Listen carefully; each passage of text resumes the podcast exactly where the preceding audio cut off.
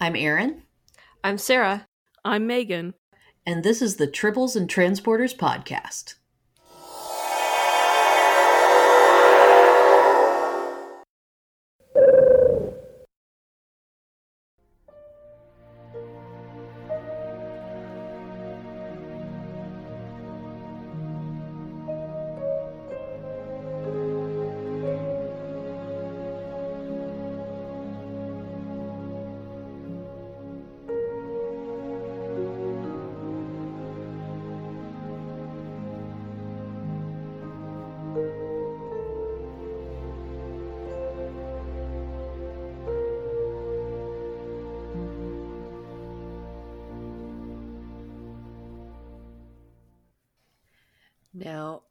Racking my brain because I know I said if you want to throw me a bone, give me one from the new movies. and that is definitely from one of the new movies, and I'm trying to remember which one. Well, good. I'm glad that you don't know which one it is. uh, I can basically hear the Oh. rest of the track playing in my head, which to me makes me think that it's probably from Beyond, because that would Yeah, be the I would guess I've the same heard thing most if it was- recently. If it was from one of the new movies, because Beyond is the only one I don't have the soundtrack for, Yeah, so I don't, I didn't recognize it coming from the other two, but very well may. But yeah, maybe, maybe from Beyond. That would be my guess too. Yeah. no idea when in the movie. I've only seen I'm that movie thinking- once, so yeah. I'm thinking it's actually from a piece of music called "Night on the Yorktown," um, because I actually use that as my alarm clock, and it's so familiar that I'm like, I, I think it's actually part of that piece. Wow. I- You know what? I, I was trying to be sly on this and and pick like one of the more obscure tracks from that soundtrack, but you use it for your alarm clock, so that didn't work out. do. Yeah. Yay! I actually got really specific this time. Yeah.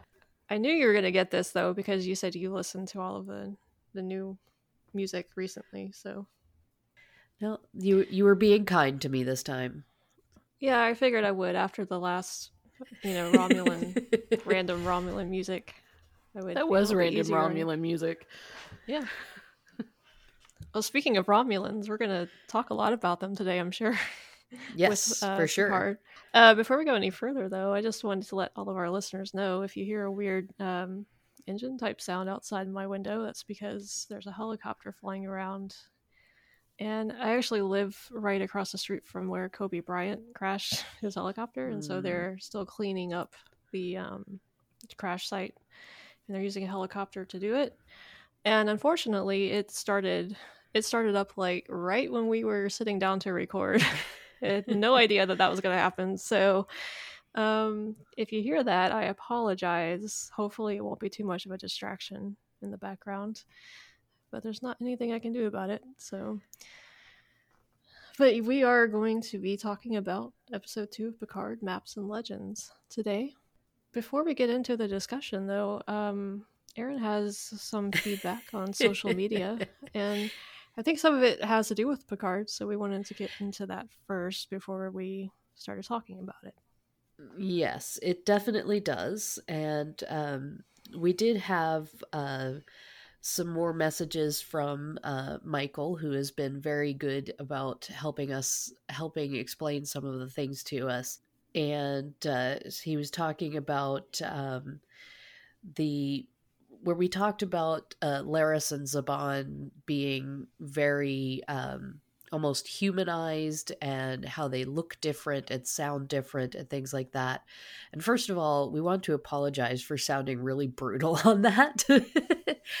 um, I think that I had just expected the alien species to kind of be treated the same way they were in a lot of the um, the previous Star Trek series where you know you encounter just one variation or they they have a very specific stylized look and you don't get much you know differentiation um and I, I guess we we kind of went off on that and sounded very harsh about it. So uh, from now on, we're going to be taking a much more um, relaxed approach, I guess, on that sort of thing. So. Um, yeah. So Michael was saying that uh, there's an explanation for the different physical appearances of Picard's two Romulan friends that we learn in episode three. Uh, basically, I think the show is saying that just as humans vary in appearance and have racial characteristics, so do alien species, which makes an incredible amount of sense. Um, and we do see it in more than just the Romulans, which. Um, the the more that I've seen it in the in the series, um, it stood out to me as a very um, a, a much more normal approach to the way civilizations develop and um, seems a lot more varied and adds a lot of texture to the different um, species which i'm i'm really enjoying it now that i know it's coming um, so Michael also says that uh, he thinks that Laris and Zhaban have been living on Earth for a while now, so they've become naturalized, and that's reflected in their hairstyles, dress, etc. So then he also says that Laris's accent is Irish, which is the nationality of the act- actress Orla Brady. Uh, act- accents have always varied in Star Trek Aliens, and just a gentle reminder that American is also an accent. Uh, as a Brit, I don't hear English as an accent apart from some regional ones, but of course it is. So uh, that's why I say uh, we sounded a bit harsh, and um, you know I, I as a, a Canadian should uh, have uh, been a little bit more understanding on the, the differences of accents because, uh, you know, I've had a lot of people point out to me how I sound different from from Americans and things like that. So, yeah, we are going to be taking a much more um, I keep wanting to say gentle approach, um, but we will not uh, harp on those differences going forward. I'll try my best. I just, I just my personality. I just um, tend to be slightly more critical, I think, than a lot of people, and I am aware of that. So I'll, I'll try not to. I'll try to bite my tongue as much as possible with uh, with these reviews. So, uh, but at the same time, I, I want to be, you know, honest as well about my personal reaction to it. And you can disagree with me. That's fine. I don't care. So but I will uh yeah, I will try to temper my reactions to things. So we don't really know what what Megan's reaction is yet. We've kind of talked to her a little bit about Picard. I think in general she likes it. So I do. Um, I really yeah. do. So I guess with the uh, social media stuff, thanks for writing in, Michael. You have valid points, and um, we'll be talking about them a little bit more in our discussion. But now it's time for our "What did you think?" segment. Well, what do you think? What do you think? What do you think? All right, guys. So, what did you guys think about episode two of Picard? I liked this episode um, more in that it shows you um, opening with what happened at Utopia Planitia. Um, so it answers some questions, but good grief, does it open up 500 more questions? Um, that you just by the end of it you're gonna go, I want to watch the next one.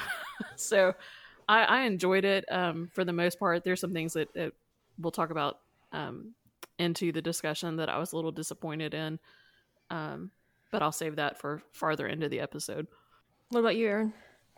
Uh, I also really enjoyed it. Um, I, am adjusting, I think, to this uh, more serialized um, storytelling manner.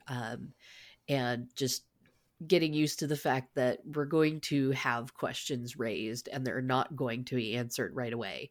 Um, and I'm I'm liking that style. Uh, I also really enjoyed some of the interactions we get um, and the way that they sort of meted out some of the information. So yeah, I also had a couple of things come up that I thought, oh, that's kind of interesting. Um, but for the most part, um, I definitely enjoyed the way the story unfolded. Um, I'll say that I liked it a little bit better than episode one. I mean, there are things I like about it and things I don't, and we'll talk about it. Yeah, for me, it's just uh, getting used to it. I think. Hopefully, by episode ten, I'll I'll be there. it's interesting because I um realized over this past week, kind of, that people watch Star Trek. Well, we we know this from our quizzes that we do that we watch Star Trek very differently, and we mm. notice different things. And it's really interesting. Um, I'm not super active on social media, but I have seen a lot of comments about this show on social media, and it's interesting that a lot of people just love it, and a lot of people have issues with it, and it's just that kind of divide that you have. Uh, I think Discovery is the same way. I'm sure Star Wars and a lot of franchises are the same way, and I think it's just because people just see different things when they watch the same mm. thing.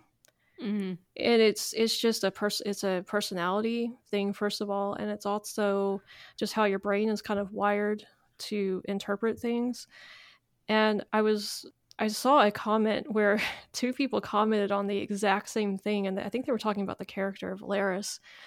And one person was just praising her and how awesome she was, and they loved the Irish accent, you know, and all of this stuff. And the other person was like, how can you like you know all of this stuff? She's got an irish accent. You know it's just it was just the mm. complete opposite uh, comment. But they were so they were watching the same thing but getting out of it two completely different things. And i just thought yeah you know what? That's true um, not everybody sees the same thing when they watch star trek and not everybody watches star trek for the same reasons and i think i realized one of the reasons that I brought up the stuff that I did was because when what attracted me to Star Trek was the aesthetics of it.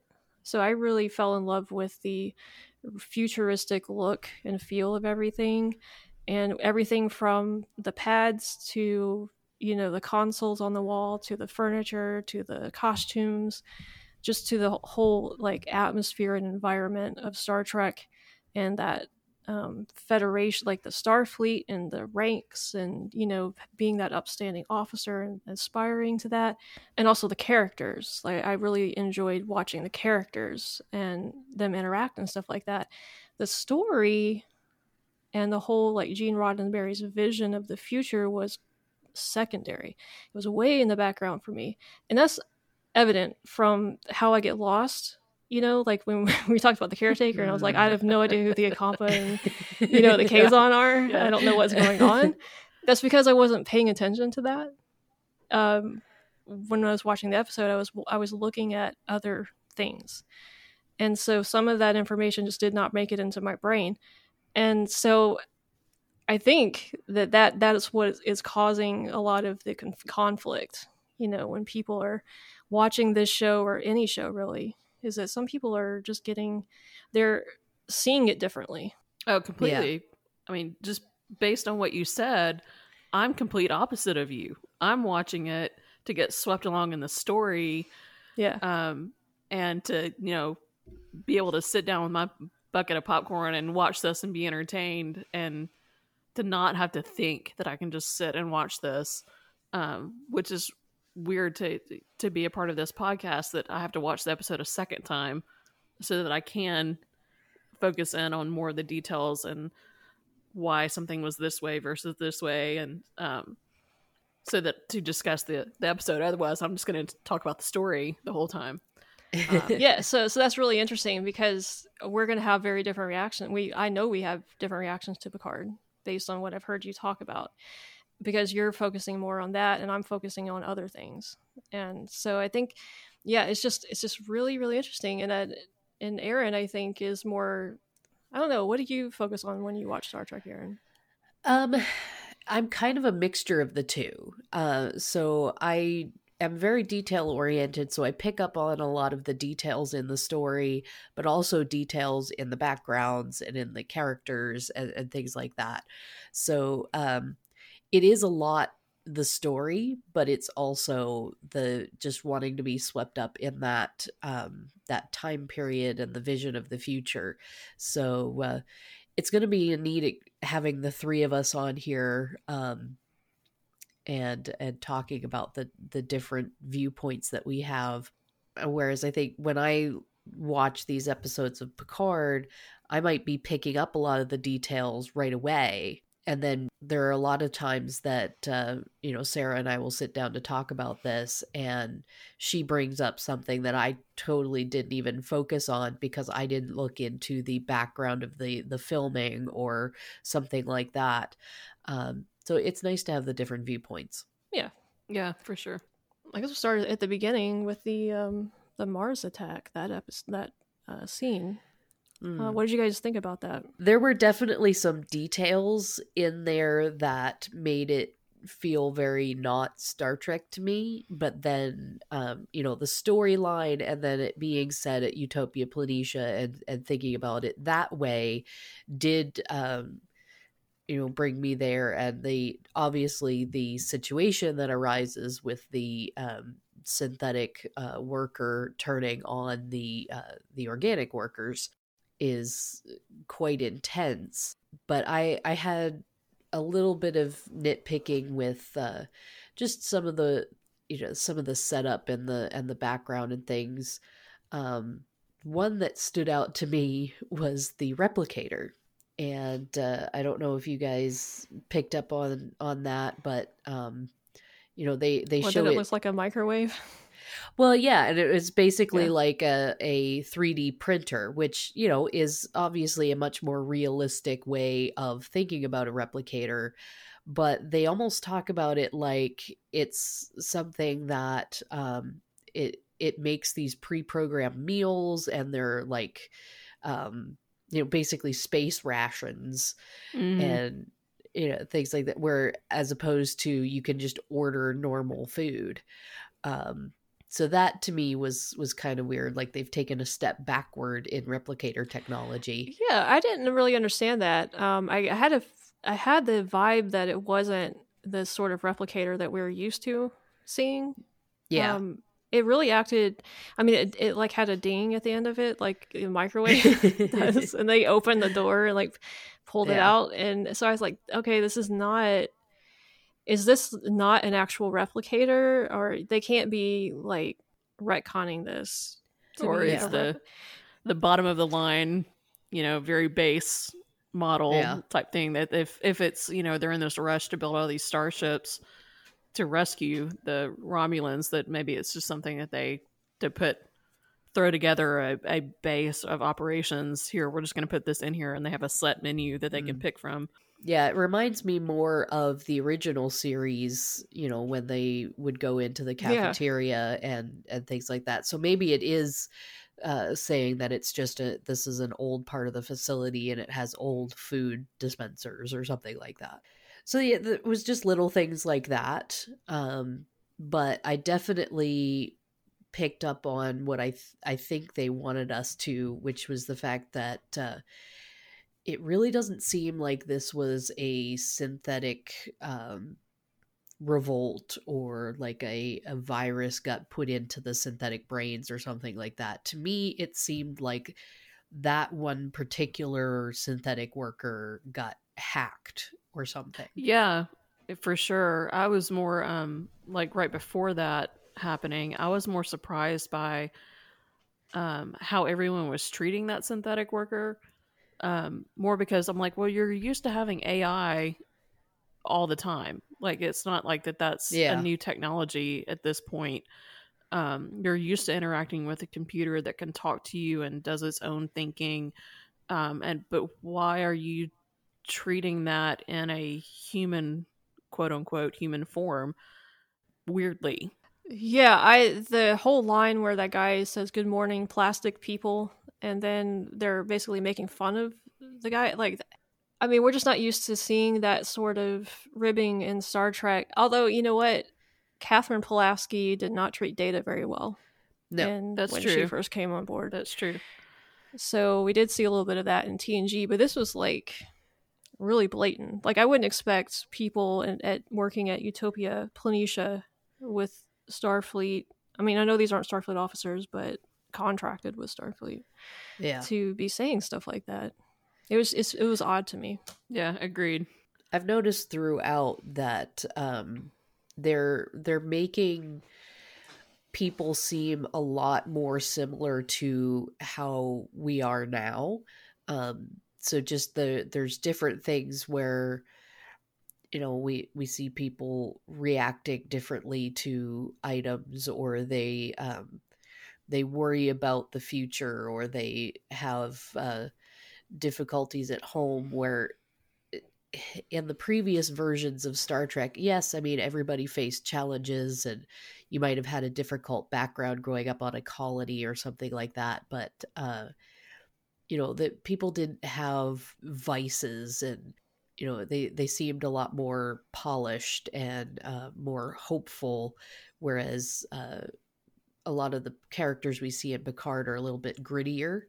Um which you know is just a different direction to take it Yeah, um, Michael Chabon did a thing on Instagram this past week where he addressed a lot of these criticisms that Hmm. people were having online, and uh, the gist of it basically was that he felt Gene Roddenberry's vision of the future, where everybody's kind of perfected, in a sense, um, isn't realistic, and so Yeah. he's kind of revamping um, the Star Trek universe to be more, in in his eyes anyway, um, realistic of what he thinks the future of humanity will be. And some of this also is is political. I mean, obviously Patrick Stewart has been very vocal that the show is going to express political issues or whatever. Um, and we're not going to get in, into politics on this show, but um, or on this podcast. But you know, you it's obvious, you know, when they're trying to make a political point in this show. So Mm. um, I think some of these, you know, lines that we're discussing and so forth that seem out of place to us is because they're they're trying to express some political stuff here.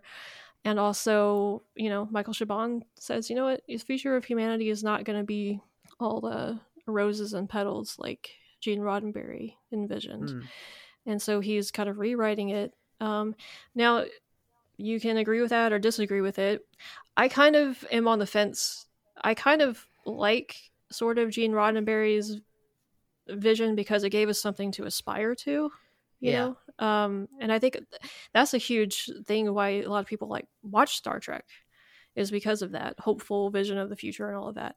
Um, but on the same token, Aaron, you and I have talked before about how you know this utopian vision of the future is probably not all that realistic yeah either. And so I understand Right. where Chabon's coming from. You know, and and you know, Deep Space Nine sort of started to to take the turn towards that of you know it's not going to Oh, be totally. this perfect vision of the future. But even Deep Space Nine didn't quite go as far as this show is. Um, it still kind of kept that whole like hopeful Federation intact, whereas this show is saying nope, Federation is you know extremely flawed.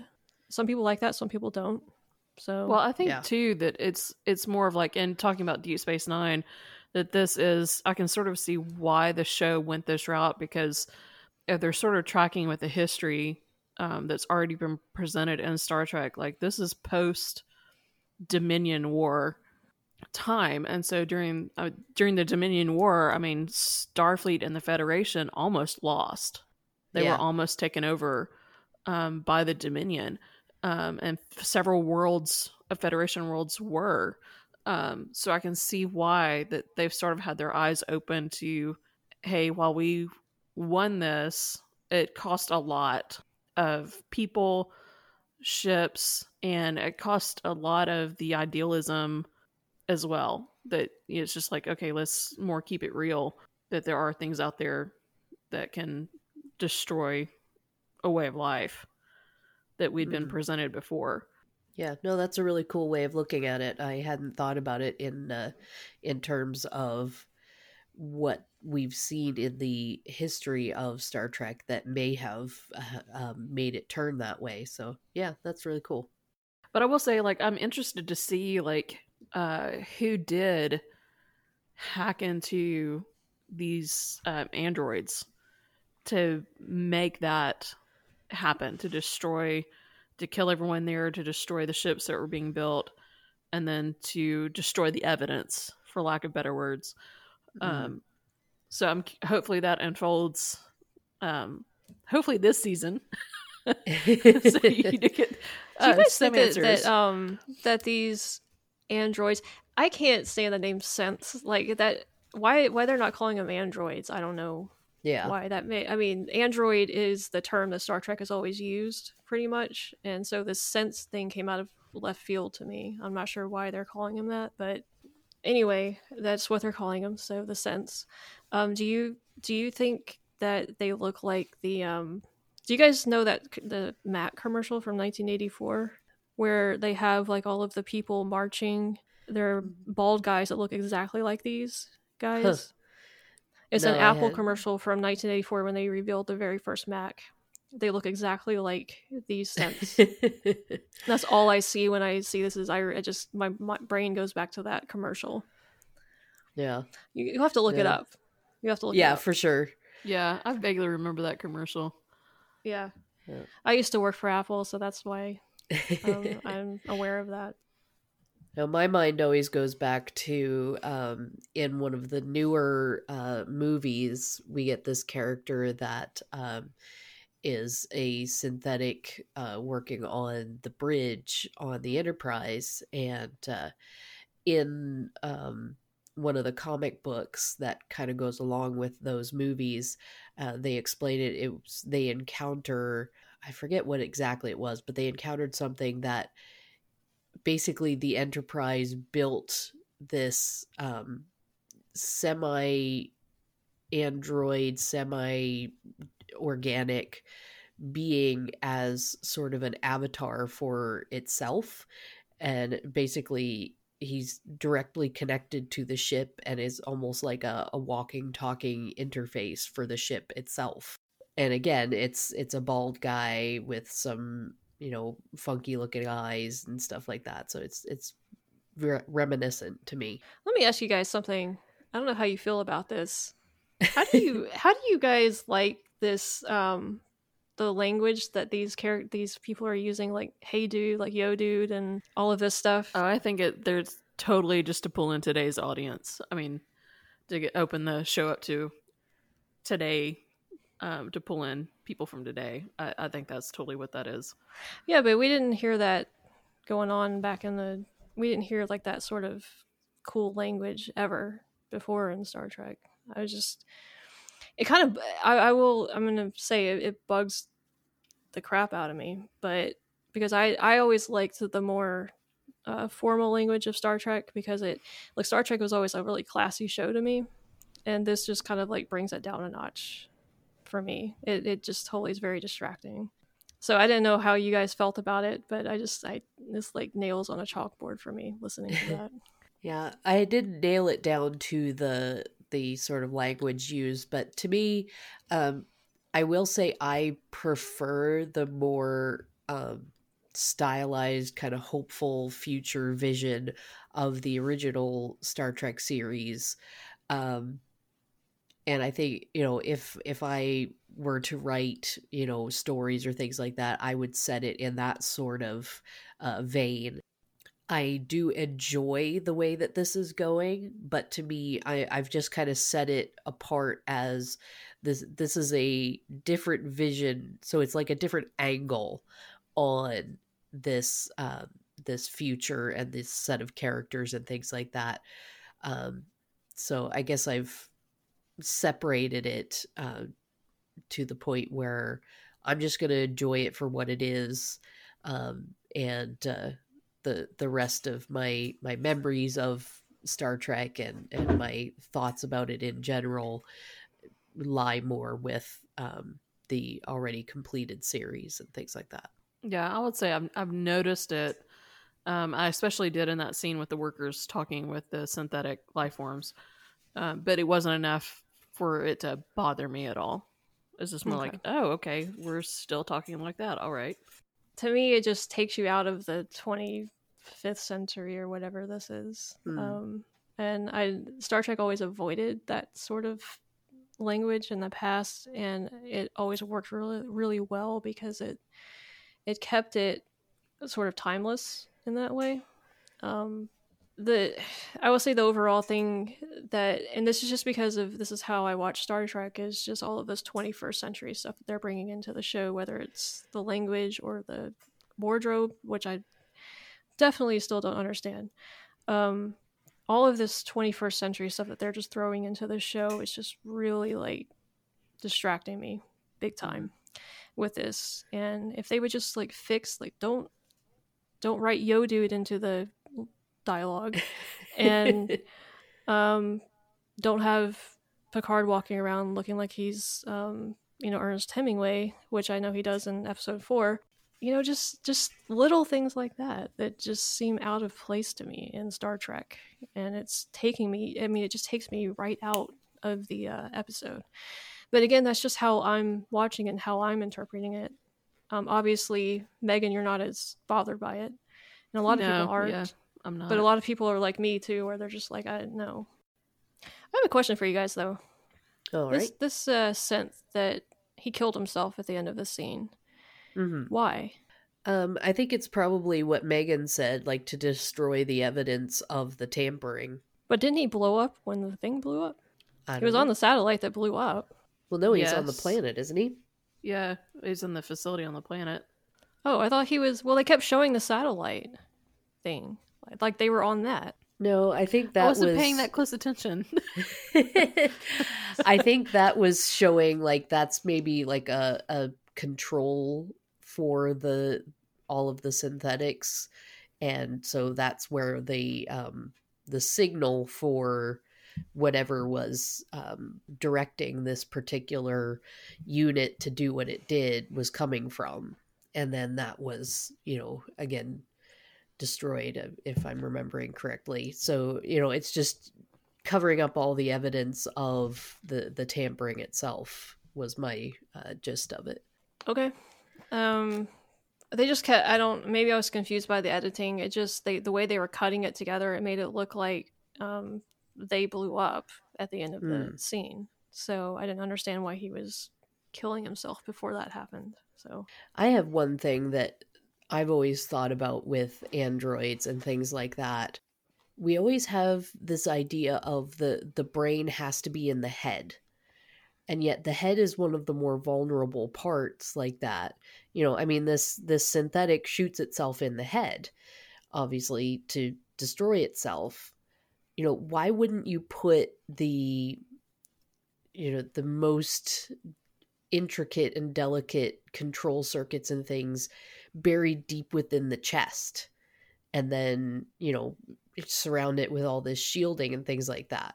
And it's not just in this uh in this series. I've seen it in other things where you have robots or androids and things like that. And they all have these you know delicately controlled brains and stuff. Why does it have to be in the head?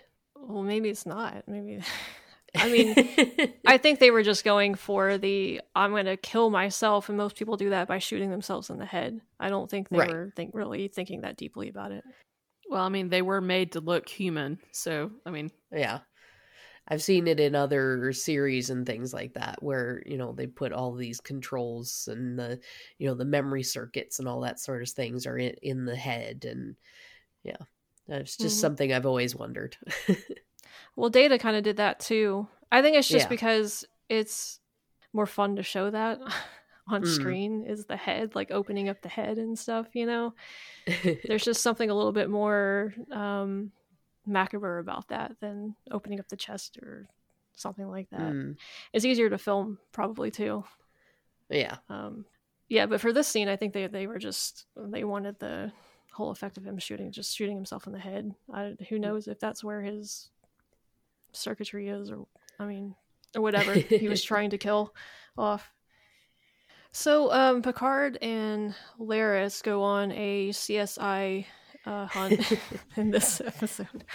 The next, like, what did you guys think about that? I've never seen um, a show edited like that before, where they're cutting between like three different settings while telling the same story. Have you guys seen that before?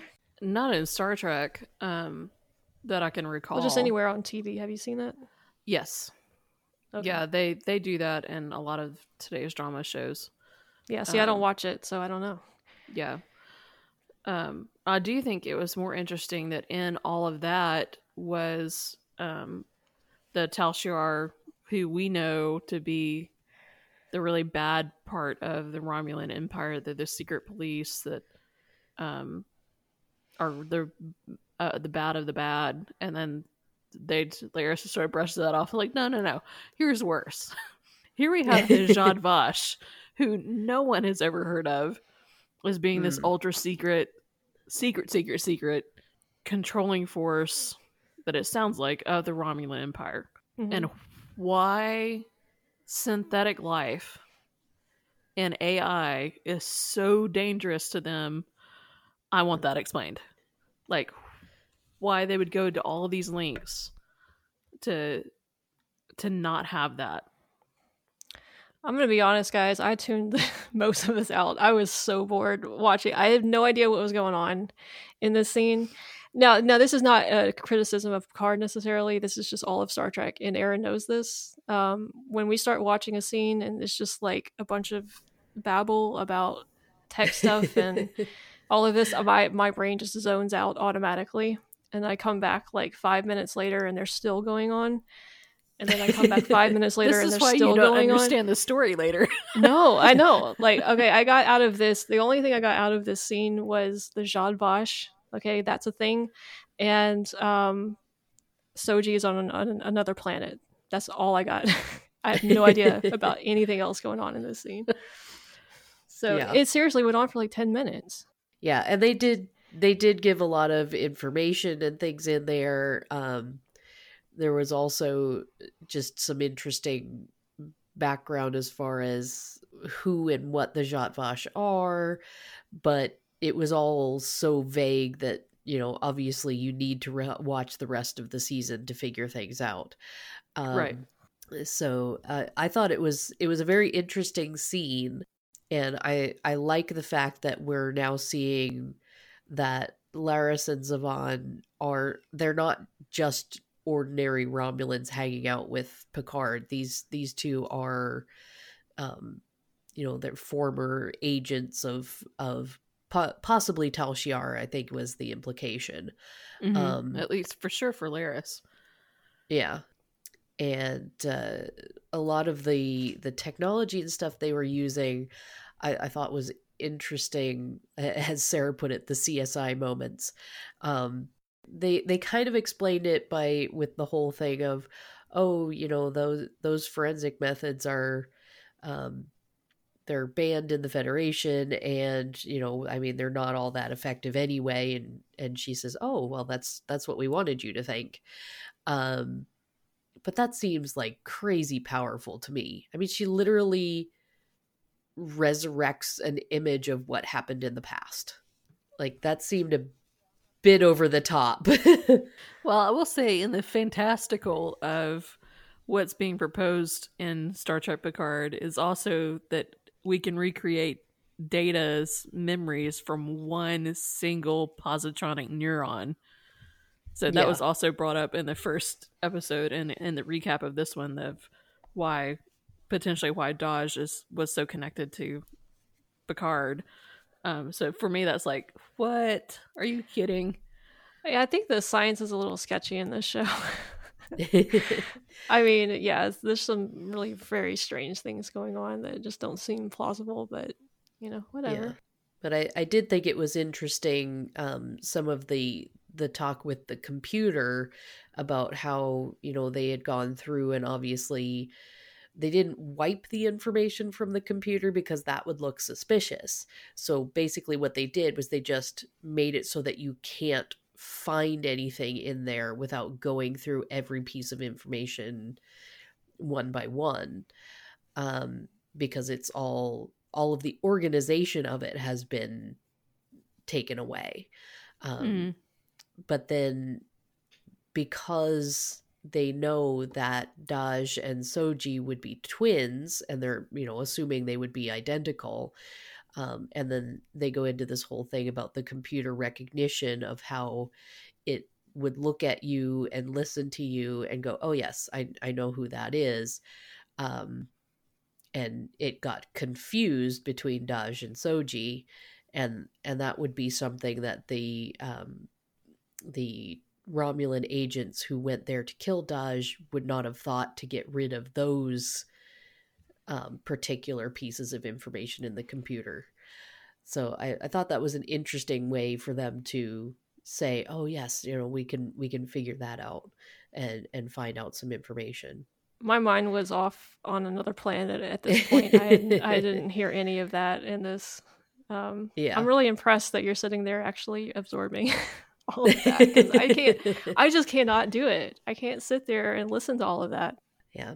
One of the things that did come out of that scene, um, because I had had the question of, did Dahj and Soji know that each other existed? And obviously they did because they were talking to each other.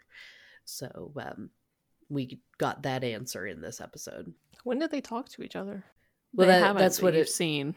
It just implied that. So basically, um, Laris was going through the logs of Dahj's communications and looking for times that the computer thought Dahj was calling into her own computer.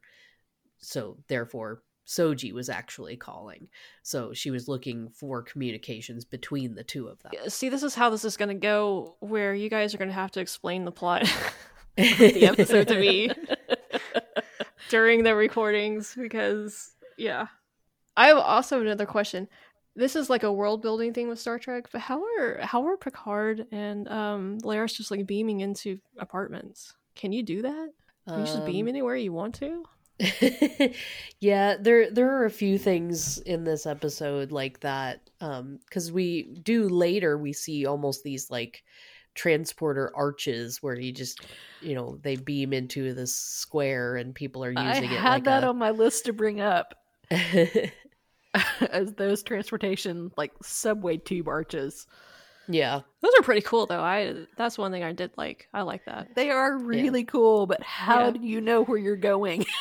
Because you don't say anything. You're literally just walk right in them, and you can be walking. I noticed this; they're almost walking into people coming out. Yeah Like, wait did they it's- beam up through them? I thought there was just people beaming down to headquarters. No, Oh, no. people were walking into it and beaming away. Oh okay well i didn't catch that.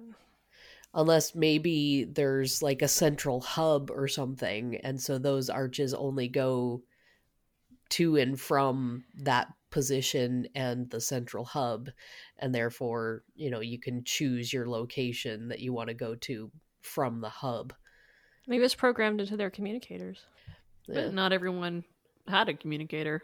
oh and i'm not Com- noticing these yeah. things sorry the communicators were also something that I wanted to bring up because, first of all, you know, we see a couple of different scenes where these PA announcements are going on.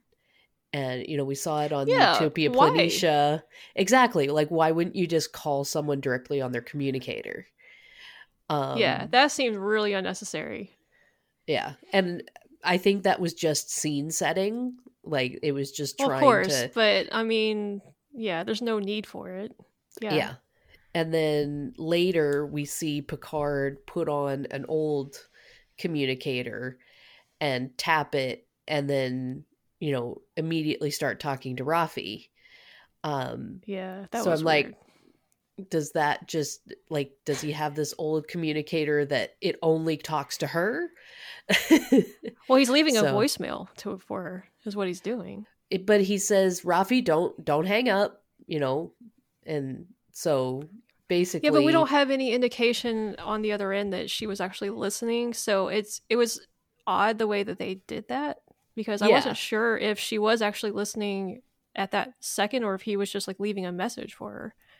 I was Yeah, more I think- surprised that he even had a communicator in the first place, since he's no longer in Starfleet. Yeah, I think it was almost like a an old heirloom or something that he was just holding on to.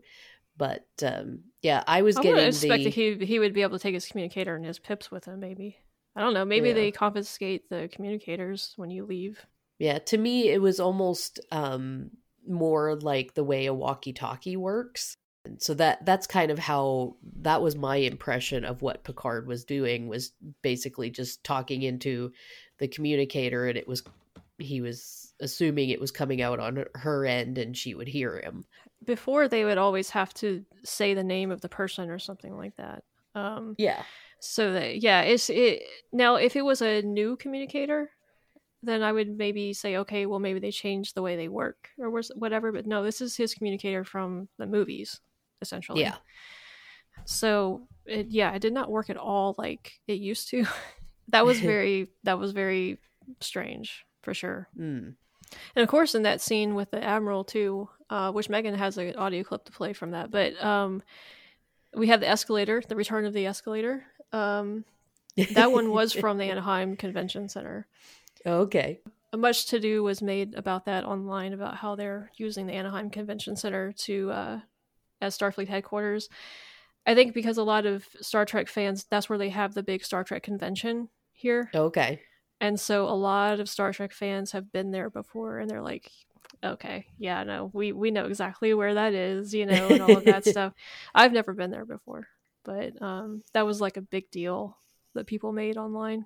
Yeah, I did notice in that scene of when Picard's checking in for his appointment and then gets a visitor badge that the word visitor is in the Star Trek font that was created for a next generation. like I was like, okay, I see what you did there. yeah, and um, if you like watch them going down the escalator, if you look up at the ceiling, they have the speakers just like we have today. Um, so it felt very uh, contemporary you know, with the mm. escalator and the speakers and the uh, ceiling and everything. Um, yeah, it it's was, a historic building. I guess so. They've they've res- preserved it over the centuries.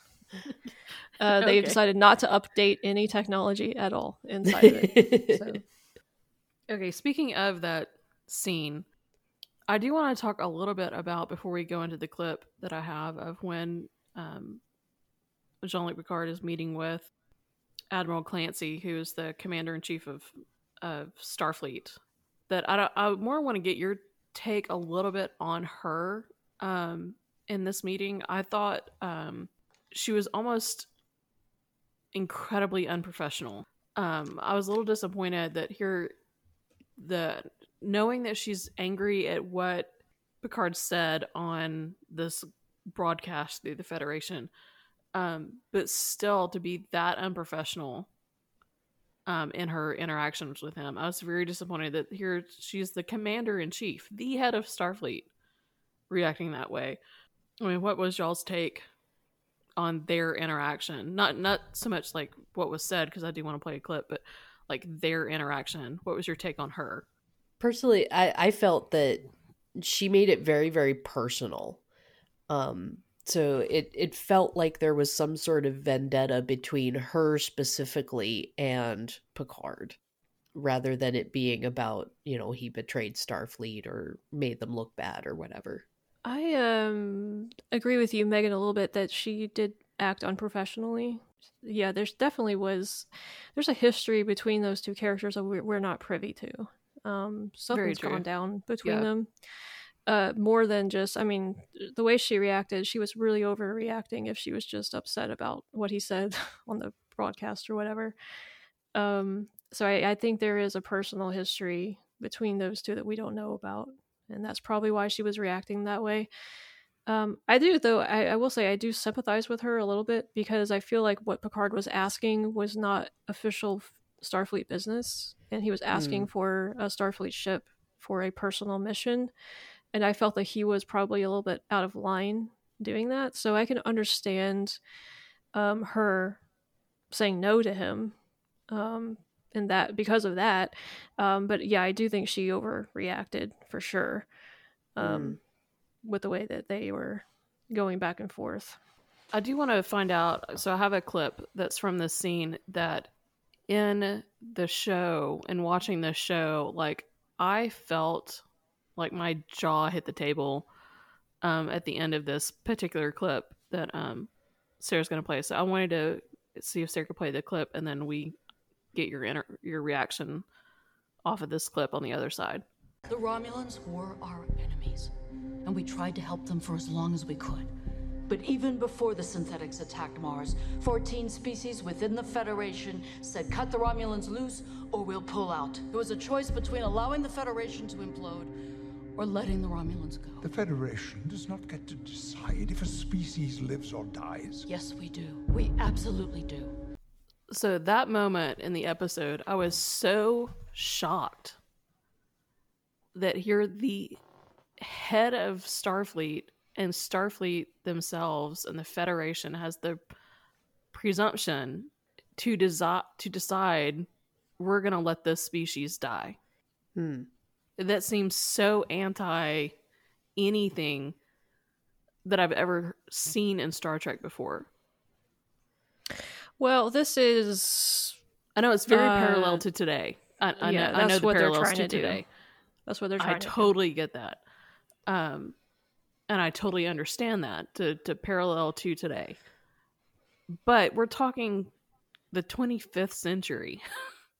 I know the- that's that's the, what the argument is right now Yeah. about this that we, we I talked about previously. Is this is Michael Chabon's vision of the in uh, Alex Kurtzman's vision of what Starfleet is now, and I think they did it just to make a political point, which is kind of grates on me a bit that that they kind of turned. Uh, I, I don't disagree with you, Megan. Um, that they kind of turned everything on its head to make a political point, and I don't appreciate that necessarily uh, regardless of whether or not I agree with that political point. It's just I don't like it when people do that on TV shows, on entertainment. You know, like I understand if you want to make a point within an episode, which is what Star uh, Star Trek has always done, but to completely upend the entire premise of the franchise is, I think, for some people a little a bridge too far. So, and it it brings us to this point. Yeah, I found it a little unusual in the um in the way she phrased it and things like that, getting to decide, you know, what species die and that sort of thing. Um, you know, it, it makes me think back to things with the the prime directive where they've said, you know, oh, we can't interfere because, you know, this is a pre-warp civilization. But you're talking about the Romulans. You know, it they are not a primitive species. So um, it's one thing for Starfleet to say, okay, yeah, we, we can't interfere in the development of that species because they're still within their, you know, just the ecosystem of their planet. Um, but the Right. Romulan Empire is is very far reaching and um, you know has had many many dealings with other species and things like that. So um, that doesn't apply. And looking back at um, you know the the history of Star Trek, very few, if any, times where Starfleet has just refused to help somebody who asks for help, and you know for Right. the the Romulans to be asking for help from the Federation, you know the situation is pretty dire you know there are probably a lot of other places they would go if this was not such a serious thing or they would try and rely on themselves Right. but um you know to then approach the federation Right. Well, it, it made me also think of um, Star Trek Six, mm, that movie, to where the um, the the moon, the Klingon moon Praxis, which is their primary energy source, mhm, explodes. Um, and you have the Klingon Empire, who is at that time the enemy of the Federation, um, and the enemy of Starfleet mhm. reaching out, needing help. And we go and help them. Now, does everyone like that? No, but it ends up being a good thing long term. Um, and then you have in this to where the star of the Romulan system is going to go nova or supernova Mm. and they have reached out to the Federation for help. And the Federation worlds, who there's also the enemy, which they've been an ally before, but they're also the quote unquote em- enemy. And to have them be the ones that these 14 planets inside the Federation goes, oh, heck no. Mm. You help them, we're out. Um, like this is Which at that just point, why wouldn't you just me. let them go? let those 14 planets go. I mean, unless they're um, like Vulcan or something like that. You yeah, I just don't see how Um, 14 planets would cause the Federation to implode. yeah, it, that's not gonna. Yeah, I, I I agree with you. It doesn't make a lot of sense. I mean, at the Um, very least, you could find a new planet for the Romulans to be on. Yeah. I mean, it, I'm still trying to grapple with why the Romulans necessarily needed that much help from the Federation because I thought it was just Romulus that exploded, right? I mean, nothing else was Well, they destroyed. They do talk about it being a supernova that's threatening, um, you know, multiple systems and things like that. So it's probably a lot of Romulan colonies and, and things like that spread out from Romulus. A lot of their, their satellites and their stations and all that sort of thing that would need to be evacuated. And, um, you know, it, it would definitely cripple their population. But it, it makes me think too with, you know, with as many worlds as they have expanded out to, it wouldn't necessarily completely destroy the Romulan, uh, you know, culture and, and all of that sort of thing. You know, yes, it would be a large percentage of their population, and it would also be, you know, a lot of their cultural center and all of that sort of thing. Um, but you would think there'd be a lot of Romulans outside of Romulus because their empire is so vast that uh, you know it, it's not like it's threatening the entire Romulan population. Um, certainly not saying that this isn't a situation that Starfleet would normally respond to because they would. Um, and I, I think that's a was a very apt um, comparison to the um, the issue with Praxis and the Klingon Empire and and everything. Um, it also makes me think about you know in the um, the first of the the Kelvin movies, you know, with Vulcan being destroyed, and uh, yeah, they're mhm. you know they say okay, and well now Vulcans have become an endangered species, you know, but they're not completely destroyed. They just need a new home and that sort of thing. What is with uh, Star Trek blowing up planets? In the last decade. Well, it's been longer than that. It's, it was in generations to get the Nexus to go where that guy wanted it to go. Wait, there is a planet that exploded. I don't remember that. Yeah. It's a whole solar system. Okay, well, th- but that was like a random planet, right? It wasn't. Was there a lot of people that lived on that planet? Well, it, it- not on that planet, but on the one next to it, there were. Did that one we may need to watch that movie. No, I I just don't remember stuff that I watched. I just uh, I just don't like the JJ. I don't like him blowing up the Vulcans and Yeah. the Romulans. I like those. I like that stuff in Star Trek, and I don't like it being destroyed. And Mars too now. Mm. yeah. Like, come on, can we stop blowing up planets, please? Well, Mars is just burning. It's not blown up. Because that's so much better. What? Didn't they show it blowing up though? No, it was just They the showed coming- the facilities on the Planitia. surface. Yeah. Well, didn't it blow up in Picard's dream or whatever? Yeah. Or are we saying that that's not real? Yeah, no, that was just his dream.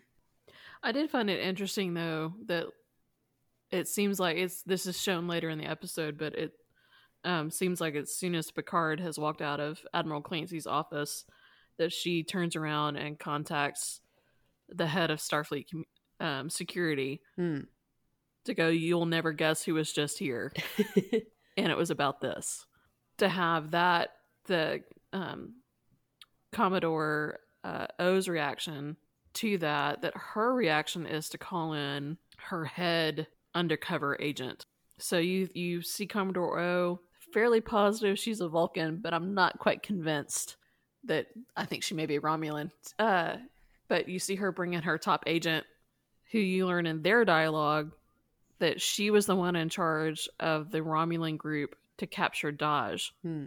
and how she's in trouble because she failed to get Dahj, and now they only have Soji left to capture or to bring in, or not. You don't quite Mhm. know, um, but you feel like there's this underlying threat of maybe this is part of the Zhat Vash and they're this could be them that's doing all of this. Um, it was just an interesting layer to add in that you see by the end of the episode the same lieutenant that she's called in is actually a Romulan Hmm. because she's in the end of the episode she's talking to her brother who she sent to be on the the artifact the Borg cube that's in Romulan space that Soji is working on.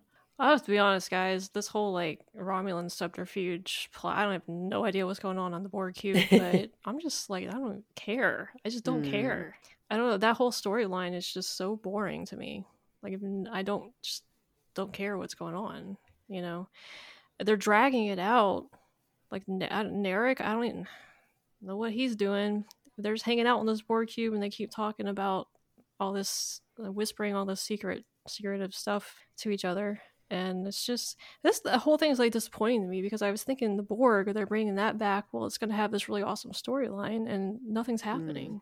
More for me that it was more interesting to see them like where the Romulans um, have possession of this cube that anyone in the f- space basically I was going to say the Federation but like anybody can get approved um, almost by the Romulan controllers of this to come work on this station to help them harvest and study the Borg technology that's on there to harvesting and um, de-assimilating the drones that are on there. But then you have those people that you see um, a little bit in the next episode.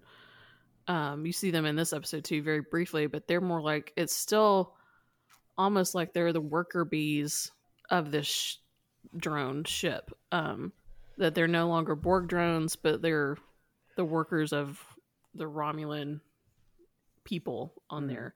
So they don't seem to be like treated as well as the fully human, for lack of a better term, people that are working on the ship. Yeah, I guess I don't know. I just see this is the thing. Serialized stuff. It's just this is where it gets annoying to me because I they're not giving me enough information about what's going on, and I just just don't just don't care at this point. So maybe it'll get better as they start revealing more about what the heck's going on, why the Romulans have this Borg cube. I will say this. Well, it's in their space. It's in Yeah, Romulan I space. see. So I don't know. Like I just I'm not paying attention. I will say this about this though. I something I think is really really cool is that they are showing us more of the Borg cube. Hmm. I love the scenes where they're kind of sweeping through the Borg cube and we're seeing different parts of it that we never got to see on the other series before. And so I really like that more detailed look at the Borg cube and what it's like on the inside and some additional technologies and and uh, all of that stuff. So I appreciate that. Just it's just the storyline. I just completely tuned out of that. So Yeah, I found some of the the details in those scenes were kind of interesting. Um, like some of the terminology they were using for the the Borg, you know, the they call them XBs, which I'm assuming, you know, is standing for X Borg. And then, you know, they they call certain ones nameless because they, you know, they don't know what species they were originally and um but that brings up a question to me is they don't know the name of the species but soji speaks their language oh, I noticed that too. Yeah. and so it, it just seemed strange to me like how do you not know the name of the species but you and nobody reacted to her oddly when she spoke and its in, in that um individual's language. So it wasn't like whoa how did you do that? You know it was just like okay whatever you're weird. You know it's it's a little weird that it's it's kind of all veiled in this oh well it you know this group has this project over here and this group is doing that project. And um you know, we get the introduction of this uh, this trill doctor who comes on and and so she's asking Soji about you know oh are you working on this project or, you know don't you get nervous around them and all this kind of stuff and it's weird to me that all even the people that are working on this cube are basically doing secret stuff and it's secret from each other as well Yeah, but that's very Romulan, at least in what you've seen outside of this series portrayed in in Romulan or the Romulan Empire. Um, that they do seem to be a very secretive society, maybe a little bit more paranoid than what you've seen um, in watching Deep Space Nine and the Cardassian Empire about how they were almost that paranoid too, making sure that their secrets are secret. But I will say it was funny to see when um, you in that scene where everyone's waiting to go into the cube and they're getting their instructions. It seems like it scared the newbies day on the instructions from the the Romulan um, in charge there that he's very flippant and trying to be funny about where they could be going and the danger that you're going to be in and um, the sign at his feet is has how many you know how many days it's been without someone being assimilated in the cube and so it was just an interesting interesting moment in the episode yeah i had made a note does he give this speech every day oh my gosh wouldn't that be annoying yeah for sure Be like gosh just let us go in I will say that um, I had two favorite scenes in this episode. One was the doctor that when he came and talked to Picard Mm. about his um, Mhm. medical scans and stuff. Mhm. Um, I really enjoyed that scene. I thought that that doctor looked extremely familiar to me, and I felt like I'd seen him on Star Trek before, but he's he's not been on Star Trek before. Mm. Did he look familiar to you guys at all? Mm-hmm. He was Yeah. a, a character actor in Hollywood. Um, yeah, I didn't recognize um, anything he'd been in though. I don't think I've seen it. Maybe he's just similar to somebody I've seen. But that scene to me was, um, I I thought it was really cool that they brought him back from the Stargazer. Mm. I mean, they went way back in Picard's past mhm. for that, and also just seeing Picard's reaction to the news and stuff and how he took it. It, it, there was a very interesting character insight for how he deals with that type of adversity and his own mortality as well. Mm. That too was a really good tie-in to All Good Things. Yeah, Um, to where that was, he was, you know, by Q shown that this is a possibility in your future that you're going to have this brain. Um, this the Irumodic syndrome. yeah, that one. Thank you. Uh-huh. Yeah, I was totally blanked on it. Um, Yeah. Which is interesting that what he has in this episode is not named. yeah. So we don't know if that's it or not. Definitely, it makes you wonder. It also makes you wonder where Beverly Crusher is. I had that same thought too. Like, why is she not the one coming to talk to him versus this guy? Did they really get married and divorced like in all good things and they just don't talk to each other anymore? Yeah, I know. I think it's pretty obvious they didn't get married. Oh, I agree. But yeah. I will say, in talking about another character that I'm looking forward to seeing this character's history and how she knows Jean Luc Picard is is Raffi, who's introduced at the tail end of this episode of what their history is and why um, she is so angry at him. So yeah, I'm looking I'm looking forward to that as this series unfolds to see what their their history is. Uh, yeah, I that was my second favorite. Well, actually, that was my favorite scene of this whole thing. Was the very last one where um he comes to her or whatever, uh, because it's funny, and I actually laughed out loud at um at some of the interaction between them. Uh, I think it's going to be one of my favorite relationships as well. Now, I do know that she's like a drug addict because I have seen uh, bits of the next episode, so I know that she's like. There's some parts of her character I don't like, but I do like the um the interaction and the relationship between because here she was a inferior officer to Picard, able to have this rapport with him, Mm. and I've never seen Picard act like that before Yeah. Ever. And so that was really interesting that she was able to bring that out of him. and obviously she has this very overpowering personality, and she obviously wore Picard down at some point, you know, and so now he's he's like this with her, and it's very casual, just like the way he turned and turned his back and like lifted up the um, you know, Chateau Picard, not Chateau Picard. Is it? Is Yeah. that what he calls That's his the wine? label, yeah. yeah the way he just did that his like his body language and stuff it's like you know that they have they can just read these visual cues off of each other Mm. which you know hints at a very um, comfortable relationship regardless of why she's mad at him or whatever So you see there we go again see i'm more interested in the interaction between the two versus why she's mad at him and Megan, you're more interested in like the story of why she's mad at him. See, see, there, there's an example of how we get different things out of the, out of the scene. But, um, but yeah, I am, I'm looking forward to more of of their interaction, for sure. Yeah, I do like the way the characters are interacting with each other. Uh, at least, you know, our um, our good guy characters. Uh, you know, everybody who's interacting with Picard um, definitely has a feeling of being a fleshed out character with a backstory, with you know a reason for being the way they are, and um, you know a good set personality. They they don't feel like characters that were thrown together.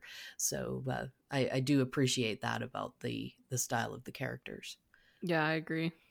Yeah, this show is definitely going to be a little bit more um, detailed in the character backstories, and they're going to show more flawed characters, which I don't necessarily uh, disagree with. That I, I kind of think that that's more interesting to watch. Um, now, I really enjoyed, you know, the previous Star Trek series where they didn't necessarily go as in depth into character study they would um, show bits and pieces of the characters and reveal parts of them, and they would have emotional moments sometimes. But I feel like this show is definitely going a lot more in depth and and showing a lot more vul- vulnerability with the characters, which I can appreciate, and I really like that.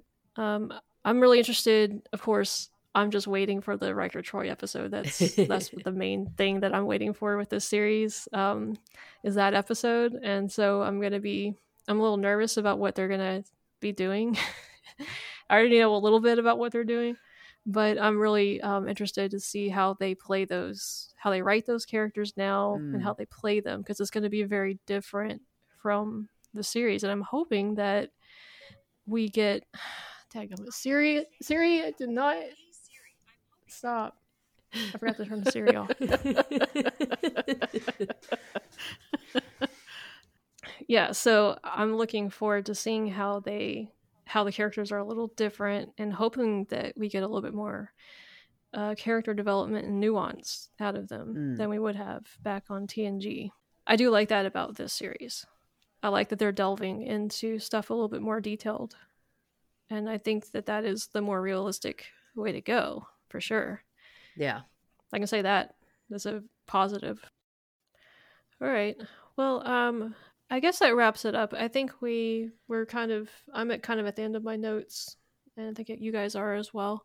Yeah. Um, so we want to know from you guys is for uh, Maps and Legends, episode two of Picard.